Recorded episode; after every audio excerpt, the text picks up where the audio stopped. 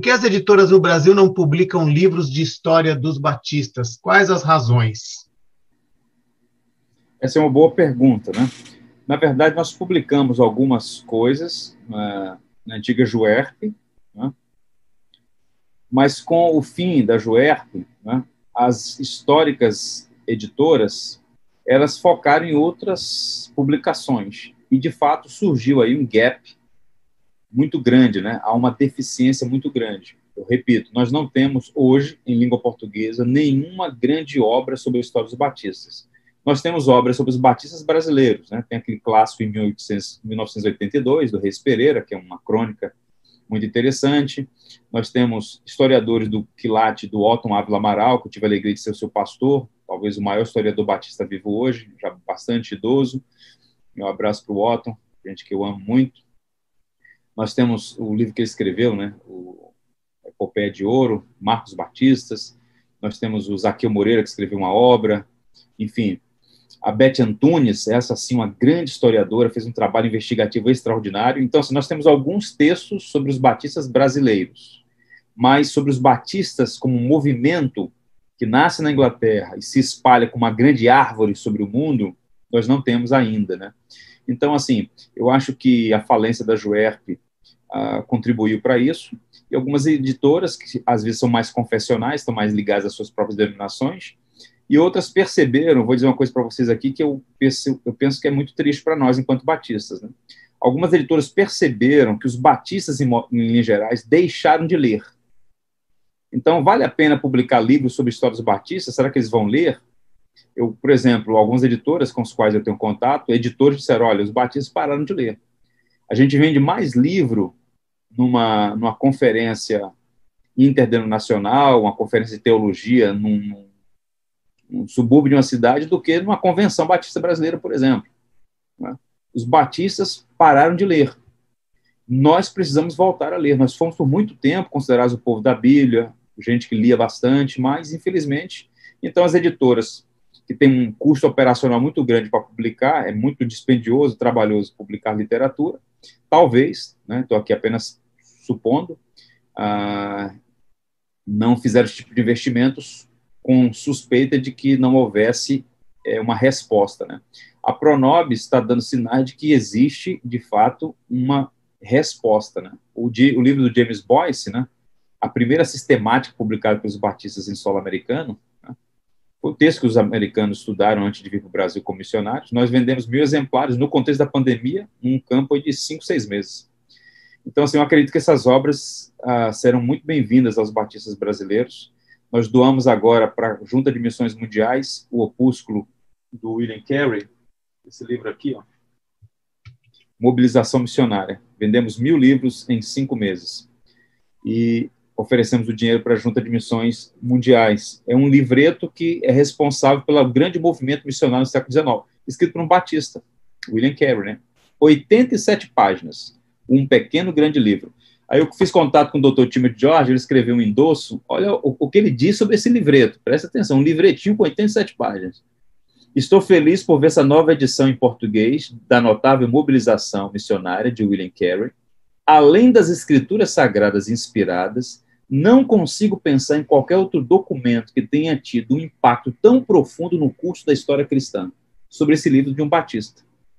E por muito tempo os batistas brasileiros não tiveram acesso. Então está hoje disponível. Então a gente vai fazer esse trabalho, temos feito, e outras editoras têm feito também, publicando algum material, mas é, respondendo a grosso modo, eu diria que a falência da Juerp prejudicou esse processo e uma suspeição por parte das editoras quanto à disposição dos batistas em ler. Tem uma, pastor Giclei, tem aqui uma afirmação que foi feita pelo Marcelo Gracino, é, na verdade, foi o, o, o, irmão Gerson, né, o pastor Gerson fez esse comentário, que há vários livros escritos, editados na área, é, por exemplo, A Fé Batista, da editora Estandarte de Cristo. E o Marcelo Gracino, ele faz uma, uma colocação, né, e aí o, o, o, o professor já fez algumas recomendações, ele fala de fazer algo, se o professor poderia fazer algumas recomendações bibliográficas sobre a história dos batistas. Ok. O Estandarte de Cristo tem publicado alguns livros na área de eclesiologia, por exemplo, né? o conceito pactual batista. Esse trabalho, por exemplo, acho que é Mensagem de Fé, é uma reunião de alguns documentos batistas, e isso tem sido muito bem, bem recebido, né? tem tido uma boa aceitação do público, de modo geral. A editora Fiel publicou, ou tem publicado, e a Vida Nova também, as obras de eclesiologia do Mark Dever, né, que é um pastor muito influente de Cape Town Hill, em Washington, D.C., livros que têm um distintivo batista muito forte, né, o Pacto de Igrejas Batistas, o conceito de batismo seio na perspectiva batista, disciplina, né, culto cristão. Então, assim, tem, tem acontecido ah, um movimento no sentido de repensar essas marcas distintivas dos batistas, em particular na eclesiologia. Ah, eu digo aos irmãos, nós estamos no prelo com algumas obras. Eu vou mostrar para vocês duas delas aqui, que, se Deus permitir, estará disponível no ano que vem. Esse texto aqui, By His Grace, né, vamos chamar os Batistas Doutrinas da Graça, do, do, do Thomas Nettles. Então, nós temos aqui 500 páginas que ele vai rastrear do século XVII ao século XX os principais nomes do movimento batista. Uma coisa impressionante. Essa obra eu fechei essa semana com a Lifeway, teólogos da tradição batista. Né?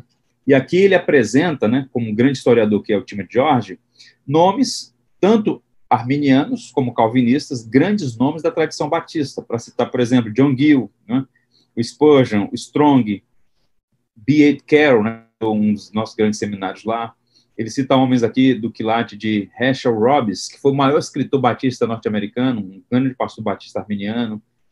Ah, enfim, Ian Mullis, né, que é responsável por alguns movimentos é, que acabaram influenciando muito os batistas no Brasil. Os batistas não conhecem esse nome, Ian Mullis, mas eles são fortemente influenciados por esse batista que foi reitor do seminário do sul dos Estados Unidos. Enfim, nós vamos publicar esse e outros mais, né? Tem uma obra, tem uma obra do, Tom, do Michael Haken, Baptist Story, que é escrito com mais dois autores, são 600 páginas, enfim, tem um longo percurso para fazer, mas eu quero encorajar vocês a, a orarem por isso e, se Deus permitir, nos próximos dois, três anos, a gente vai ter alguns bons textos uh, sobre as nossas, sobre a nossa história, sobre as nossas raízes, sobre as nossas práticas batistas.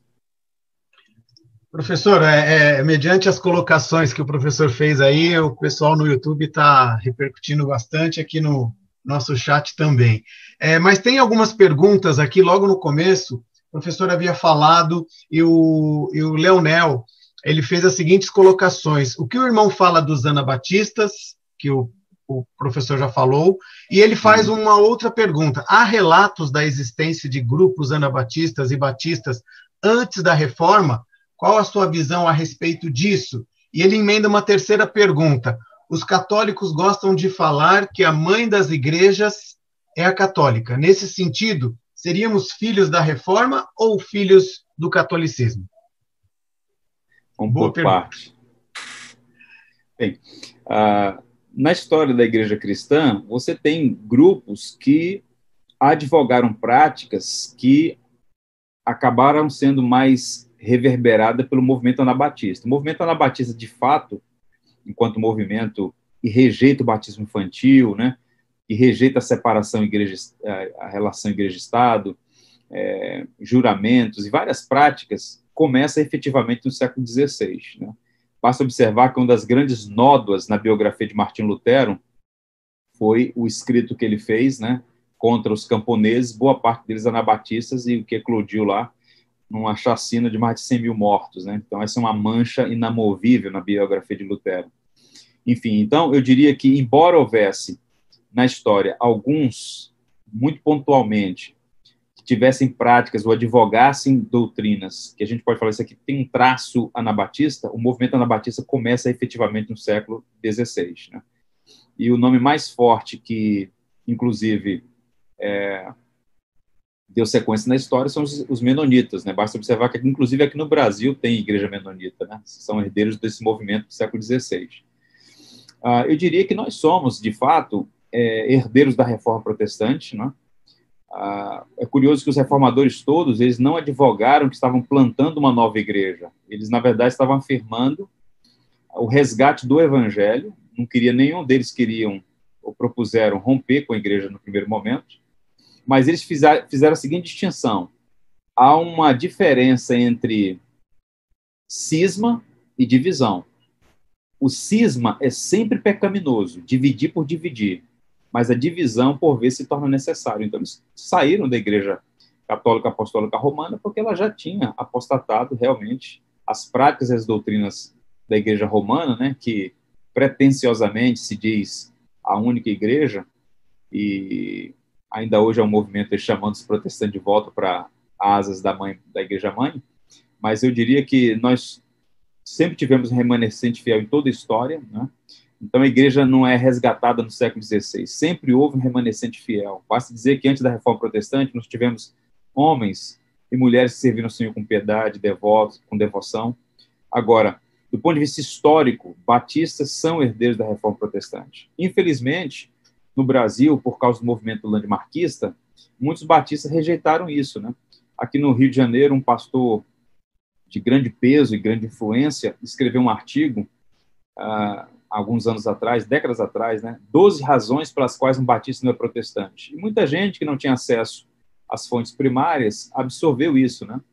Então nós não somos protestantes, nós somos batistas, né? Parte disso também é porque houve muita disputa entre outras igrejas protestantes e os batistas, né? Infelizmente, os batistas foram perseguidos por outros protestantes nos Estados Unidos, né? Basta observar que Roger Williams né, em 1638, ele fugiu com um grupo, porque estava sendo perseguido, para plantar uma igreja batista primeira em solo americano no norte, né? Porque os alguns grupos congregacionais, presbiterianos, anglicanos, estavam criando problema por conta dessa questão que é uma posição batista, né? Credo batismo, a gente só batiza pessoas que podem professar sua fé. Um conceito de igreja, na perspectiva batista, é membresia regenerada. Quem crê e for batizado será salvo. Então, os batistas eram muito intransigentes em relação a isso. Isso gerou problemas. Então, em algum momento, os batistas, ah, nós não somos protestantes, né? Então, mas, na verdade, nossa raiz é essa, né? Nós nascemos lá, embora recebamos, temos recebido outras influências, inclusive dos anabatistas, de forma indireta, eu diria. Professor, é, tem aqui mais algumas perguntas, e dentro dessa linha de perseguição, é, tem uma pergunta que foi feita aqui pelo Alex Cordeiro. É, sempre que leio sobre nossa história, sou informado de que fomos perseguidos muitas vezes e por muitos. Há registro de perseguição executada por nós? Aí ele coloca entre parênteses gerais e particulares? Na verdade, a, a perseguição era no campo das ideias. Você não tem, por exemplo, registro, eu não conheço, pode ter, eu não conheço batistas, por exemplo, prendendo e executando pessoas por conta de entendimento teológico distinto. Muito pelo contrário. É muito curioso, é, pouca gente conhece esse homem, mas o nome dele é William Kiffen. Kiffen foi um grande teólogo inglês, século XVII, batista, né, particular. Ele era muito rico, muito rico. Tanto é que o rei da Inglaterra pediu dinheiro emprestado para ele. Vocês terem uma ideia de como esse Batista tinha posses, né? E esse homem, ele pagou o resgate de 12 pastores batistas arminianos. Estavam presos e seriam executados. O Kiffen tinha acesso à corte, fez um apelo e falou: Eu pago pelo resgate deles. Então, observe, eles tinham uma perspectiva doutrinária no campo da salvação diferente, mas eram irmãos. E eles foi lá e pagou o resgate deles.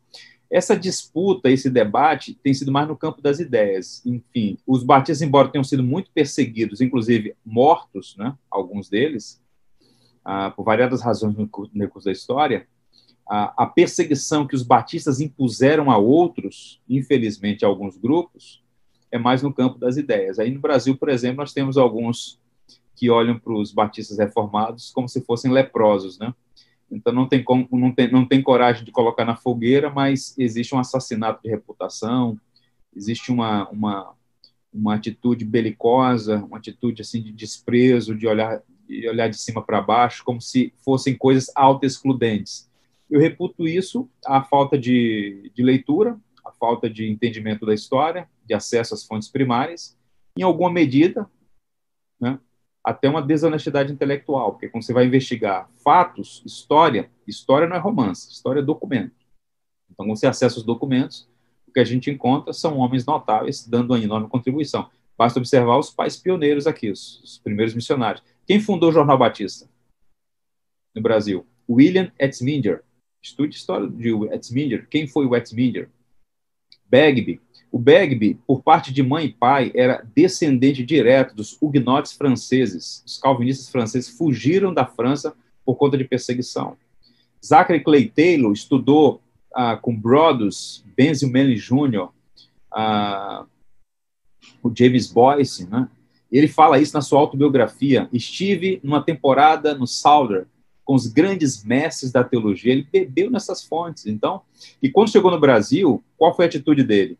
Traduzir para o português a Confissão de Fé de New Hampshire, que foi a nossa Confissão de Fé até 1886, 85, 86.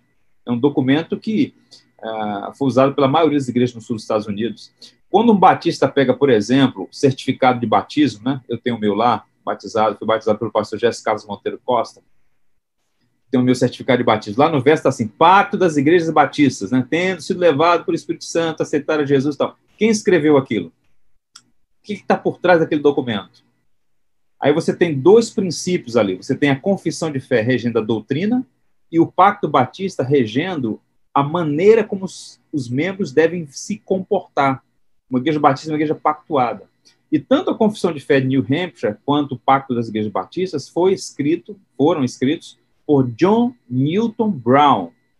E John Newton Brown era um pastor batista particular norte-americano.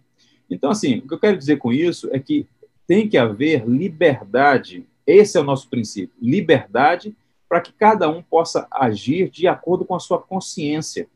Então, ah, não é por cerceamento, é por uma livre consciência. Você pode adotar uma perspectiva teológica e manter o seu distintivo batista. Né? E tem sido assim ao longo da história. Embora no Brasil, nas últimas décadas, é, infelizmente, tem havido uma indisposição muito grande em relação aos batistas reformados. Professor, nós temos aqui várias manifestações aqui. É, o Sérgio Vaz falando essa é a melhor aula sobre história dos batistas que já assisti. Parabéns. É, parabéns, professor Judiclay, pela excelente exposição da aula de História dos Batistas. E tem aqui algumas perguntas, tem muitas, muitas colocações, muitos posicionamentos aqui, tanto no YouTube quanto aqui no chat, mas é, é eu vou tentar conciliar, conciliar aí, é, é, concatenar algumas perguntas, é, até porque o, o, professor falou aí sobre é, calvinismo em algum momento, a primeira pergunta do pastor Cleverson: qual a relação da maçonaria com os puritanos? A segunda é: a Igreja Batista da Inglaterra foi a primeira igreja batista no mundo? E em 1557, o pastor Fabiano menciona que houve relato de missionários calvinistas aqui no Brasil. Seriam esses os primeiros reformadores em solo brasileiro? São três perguntas bem. Então vamos por partes, só para eu, eu, pegar aqui. Então, a primeira foi sobre a maçonaria, não foi isso? Maçonaria, vamos por partes, então. Maçonaria ah. tem relação com os puritanos? Qual a relação que existe? Bem, o que eu posso dizer é que a maçonaria é uma sociedade secreta muito antiga e que tinha uma penetração em vários grupos religiosos, inclusive entre os batistas. Isso é um ponto consensual, qualquer historiador honesto vai reconhecer isso. Se é certo ou não, esse é outro ponto, mas que durante a história, muitos cristãos de várias matizes denominacionais foram maçons, isso é um ponto, inclusive batistas, né? Então, entre os puritanos, eu não poderia te dizer com propriedade, né? Mas eu suponho que entre eles também havia maçons. O que eu posso te afirmar com segurança é que presbiterianos, congregacionais, metodistas, batistas, anglicanos, muitos deles ah, tinham envolvimento com a maçonaria, inclusive ah, missionários pioneiros aqui no Brasil. Né? Salomão Ginsburg, por exemplo, é um dos nomes mais importantes relacionados à maçonaria no Brasil, tanto é que as, tem loja maçônica aqui na cidade de Campos é, que tem o nome dele. Né? A Bíblia dele está lá na loja, de, loja maçônica de Campos. Então, essa é a primeira pergunta. A segunda é sobre o quê? A segunda pergunta é sobre a, a Igreja Batista da Inglaterra, foi a primeira igreja batista do mundo? Sim. Ela, ela surge, né, eu repito, são ingleses que estão refugiados na Inglaterra, a gente está falando de 1609, eles começam ali, mas efetivamente elas, a igreja é plantada, né, enquanto igreja batista distintiva mesmo, a partir de 1612 em solo inglês. Né? Então, a primeira igreja batista realmente batista nasce no contexto do século XVII na Inglaterra. A nossa herança é de natureza inglesa. Depois os batistas se espalham mundo afora, né? Em vários lugares da França, a, da Suíça, dos Estados Unidos, sobretudo nos Estados Unidos, quando há aquele movimento de, de migração, mas respondendo positivamente, de modo muito objetivo, a, os primeiros batistas eram ingleses. Passaram temporadas em outras regiões do mundo, mas eram etnicamente ingleses, né? eles eram ingleses. Sobre os, os, os, os franceses na Baía da Guanabara, né? eu moro aqui no Rio de Janeiro, esse final de semana mesmo eu mostrei um amigo que veio pregar aqui na conferência, ah, ah, o Brasil, ele, o, o, uma parte aqui do Brasil, né, no caso aqui o Rio de Janeiro, foi uma colônia francesa. Essa colônia foi fundada em 1555 por um homem chamado é, Villegaillon, né, Nicolau Villegaillon, era um homem que estudou com grandes personalidades no colégio da França, pediu apoio aos reis franceses para poder estabelecer essa colônia, veio para cá, e logo em seguida, como ele teve contato com João Calvino na Universidade Sorbonne, ele então pediu que fossem enviados missionários para cá. E João Calvino então enviou é, alguns missionários, 14 deles. Eles chegaram aqui em 1557. Então, o primeiro culto cristão nas Américas, 21 de março de 1557. Foi aqui, na Baía da Guanabara, onde hoje é a Escola Naval. Inclusive tem um monumento lá. Né? Foi ali a primeira ceia no rito reformado protestante. Foi aqui. Mas Villegagnon foi chamado por alguns como Caim das Américas, né? criou logo problema com os pastores reformados. E eles então voltaram para a França mas como não havia espaço no barco improvisado para todos eles, cinco deles ficaram aqui. E esses homens, um deles abjurou, né? Ah, era o único alfaiate do grupo, acabou abjurando, ficando servindo aqui. E um deles conseguiu fugir, foi pego e foi morto lá em São Vicente, em São Paulo. E três deles foram enforcados e jogados aqui na encosta do Rio de Janeiro esses homens produziram um documento que é a primeira confissão de fé das Américas, chamada Confissão de Fé da Guanabara.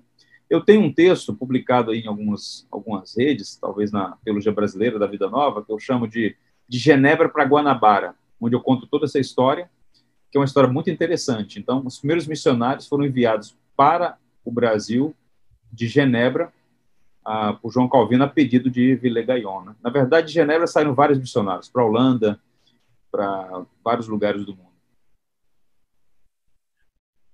Ok, ok. Temos aqui uma última pergunta. Temos várias perguntas, mas, presidente, é, a gente sabe que o tempo tá, está acabando aqui. Agradecemos a todos que participaram. Temos é, pessoas acompanhando de Roraima, Minas Gerais, Rio de Janeiro, Paraná. E a pergunta que vem agora é do Leandro Pasquini, do Paraná. Por que existem algumas doutrinas batistas brasileiras, principalmente no campo da eclesiologia, que diferem bastante das doutrinas batistas inglesas? Uma delas que o pastor, o professor citou. Bem, eu acredito que com o passar do tempo, né, infelizmente, essas tradições vão ficando para trás. Então, veja, por exemplo, uma igreja pode ter uma placa de igreja batista, pode ter um pastor batista e ter práticas que não são batistas. Né? Isso é ponto pacífico. Né? Infelizmente, muito do que nós temos hoje de igreja batista não passaria pelo crivo dos primeiros batistas. Né? Ah, por exemplo, né? nós tivemos agora nessa pandemia aí até batismo pela internet camarada supondo jogar água e o outro jogando água na cabeça do outro lado da Terra. Então, assim, essas aberrações, né? é, isso é tudo muito triste, né?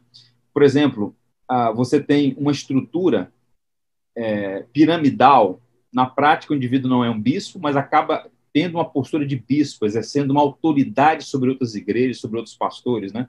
Então, você, nós já temos igrejas no Brasil em que você tem uma figura? Que exerce uma liderança sobre outras igrejas constituídas, né, importando apenas o nome, a marca. Isso não é igreja batista, mas infelizmente está acontecendo com até certa celeridade. Né? Então, uma característica da igreja batista é que toda igreja batista, cada congregação local, ela é independente. A nossa associação é voluntária, não existe ingerência de ninguém sobre uma igreja batista. O papel das convenções, o papel das associações é dar suporte, apoio, encorajamento, em alguma medida, até estabelecer alguns padrões distintivos para que aquela igreja, se quer, se quiser, possa estar associada àquela associação, àquela convenção. Mas não pode haver gerência. Infelizmente, há muitas práticas entre igrejas batistas hoje que estão longe, muito longe de ser uma eclesiologia batista. Isso diz no respeito a batismo, isso diz respeito à ceia, disciplina na igreja, praticamente as igrejas abandonaram o conceito de disciplina, né? abandonaram. Então, assim, membresia pactuada, classe de membresia, as pessoas, essa, essa, essa, esses elementos todos foram perdidos, né? O canto congregacional, você tem igreja batista, meu amigo, o que é isso aqui, não? O canto congregacional, então não é um show, é canto congregacional, é igreja cantando, não é alguém se apresentando, né? Você vê aquelas coisas estranhas, né? É mais uma absorção ali de elementos da cultura. Só para pensar nisso da igreja batista como canto congregacional, os batistas, os primeiros batistas, não cantavam publicamente. Não havia culto, canto no culto. Quem introduz o canto congregacional nas igrejas inglesas é um batista particular, o grande teólogo Benjamin Kitt. Boa parte das igrejas só tinha pregação, a leitura dos salmos, oração, não cantava. Quem começa esse movimento de cantar no culto público são os batistas ingleses particulares, na figura do Benjamin Kitt. Enfim, então essas tradições a gente precisa resgatar e tomar cuidado para não receber influências aí de práticas eclesiológicas que são estranhas à nossa tradição, mais do que a nossa tradição, né, que são estranhas à Bíblia. Porque a tradição tem o seu valor, mas ela tem que estar submetida à escritura, que é o nosso padrão, de, é a nossa regra de fé e prática. Ok, pastor. Judy Clay, é, aqui estão pedindo aqui, se possível, depois o pastor publicar esse, esse texto é, que o pastor apresentou agora, então estão aguardando ansiosamente a publicação dos livros. É, agradecem aqui muito pela, pela aula maravilhosa que a Eliette de Manaus está mandando essa mensagem. E é, tem aqui uma outra pergunta. Aqui. Ana Laura Bento, que havia levantado a mão aqui no, no, no, nosso Zoom, ela coloca o seguinte: essa é a última pergunta. Na história, temos rupturas e continuidades. Isso no tocante às práticas eclesiásticas. Minha opinião, é a opinião dela. Aí ela faz a seguinte colocação: O que o irmão pensa sobre a confissão de 1689? Eu acho que a confissão de 1689 é uma confissão que representa bem o espírito batista naquele período, né? Ela, na verdade, é uma espécie de eco da confissão de fé de Westminster, com os distintivos batistas presentes ali, no campo da, do batismo, do governo de igreja. Então, o que, que os batistas ingleses estão fazendo com a confissão de 1644? E mais tarde com a confissão de 1689, que na verdade escreveram em 1677. Né? Eles estão colocando no papel e confessando toda essa herança teológica reformada. Você pega Deus, Trindade, Palavra, é, pe é homem, pecado, a salvação, a regeneração, todos os temas principais da fé cristã estão lá muito bem documentados. Tanto é que os batistas nos Estados Unidos pegaram essa confissão, fizeram também uma nova roupagem por conta de questões de natureza política, né? porque o contexto lá é um contexto monárquico, na Inglaterra e nos Estados Unidos é um contexto republicano. E tanto é, respondendo a essa irmã, que o nosso missionário William Bagby, quando veio para o Brasil, usou essa confissão para fundar a primeira igreja batista do Rio de Janeiro. Está lá documentado. Então, assim, em Minas Gerais, eu subscrevo a confissão de fé de 1689. É uma confissão preciosíssima. Muita coisa valorosa ali. Professor Judy Clay, é, estão fazendo a última pergunta aqui. Quando será a próxima aula? Mas eu acredito que é para o presidente, pastor Sérgio. Pastor Sérgio, nós temos várias outras perguntas aqui mas o nosso tempo já, já praticamente acabou. Então, é, as próximas perguntas nós vamos encaminhar ao, ao professor Judy Clay, mas a boa parte do, do que havia sido colocado, reverberado, tanto aqui no Zoom quanto no YouTube, nós transmitimos ao nosso palestrante historiador desta manhã. Muito bem. Obrigado, Nelson, pelo excelente serviço aí. Viu? Passou Judy Clay. Nossas palavras de agradecimento mais uma vez. Muito obrigado pela aula brilhante. Respondendo a pergunta do, do nosso irmão, uh, nossos simpósios nós realizamos todas as quartas-feiras. E até o título do simpósio foi o pastor, uh, nosso presidente da Convenção Brasileira, o pastor Fausto, que sugeriu o nome de simpósio ainda na gestão do pastor Marcos Pérez. Então, nós teremos uh, no nosso próximo encontro o pastor Paulo Ross, que irá falar sobre uh, aconselhamento e capelania hospitalar. Então, nós teremos o pastor Marco, uh, Paulo Ross. Então, uh, temos temas diversos, né? Nós já tivemos aqui uma palavra, semana passada, foi a esposa de um pastor falando sobre sois homens, né?